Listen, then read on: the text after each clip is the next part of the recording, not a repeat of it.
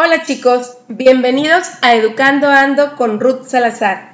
Estamos en otro episodio más titulado Maravillas sobre los animales. Espero que les guste mucho. ¡Comenzamos! ¿Hablan los animales?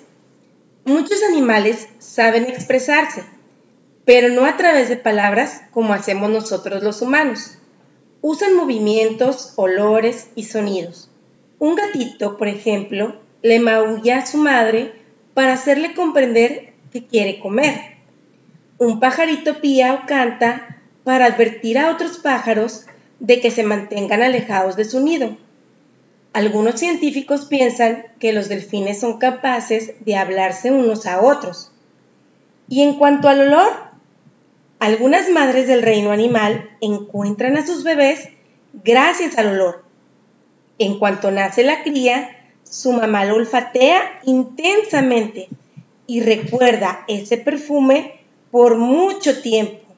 Así que cuando desea localizar a su hijo, va oliendo a todos los bebés hasta que reconoce al suyo. Y en cuanto al tiempo de dormir, hay animales que duermen durante todo el invierno.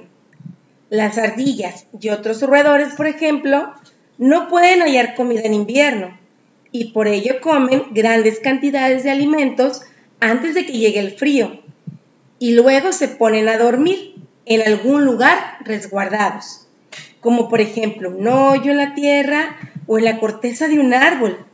Los alimentos almacenados en su estómago les permiten subsistir hasta que llega la primavera. Y es entonces que despiertan y salen a buscar más comida fresca. ¿Verdad que estuvo muy interesante?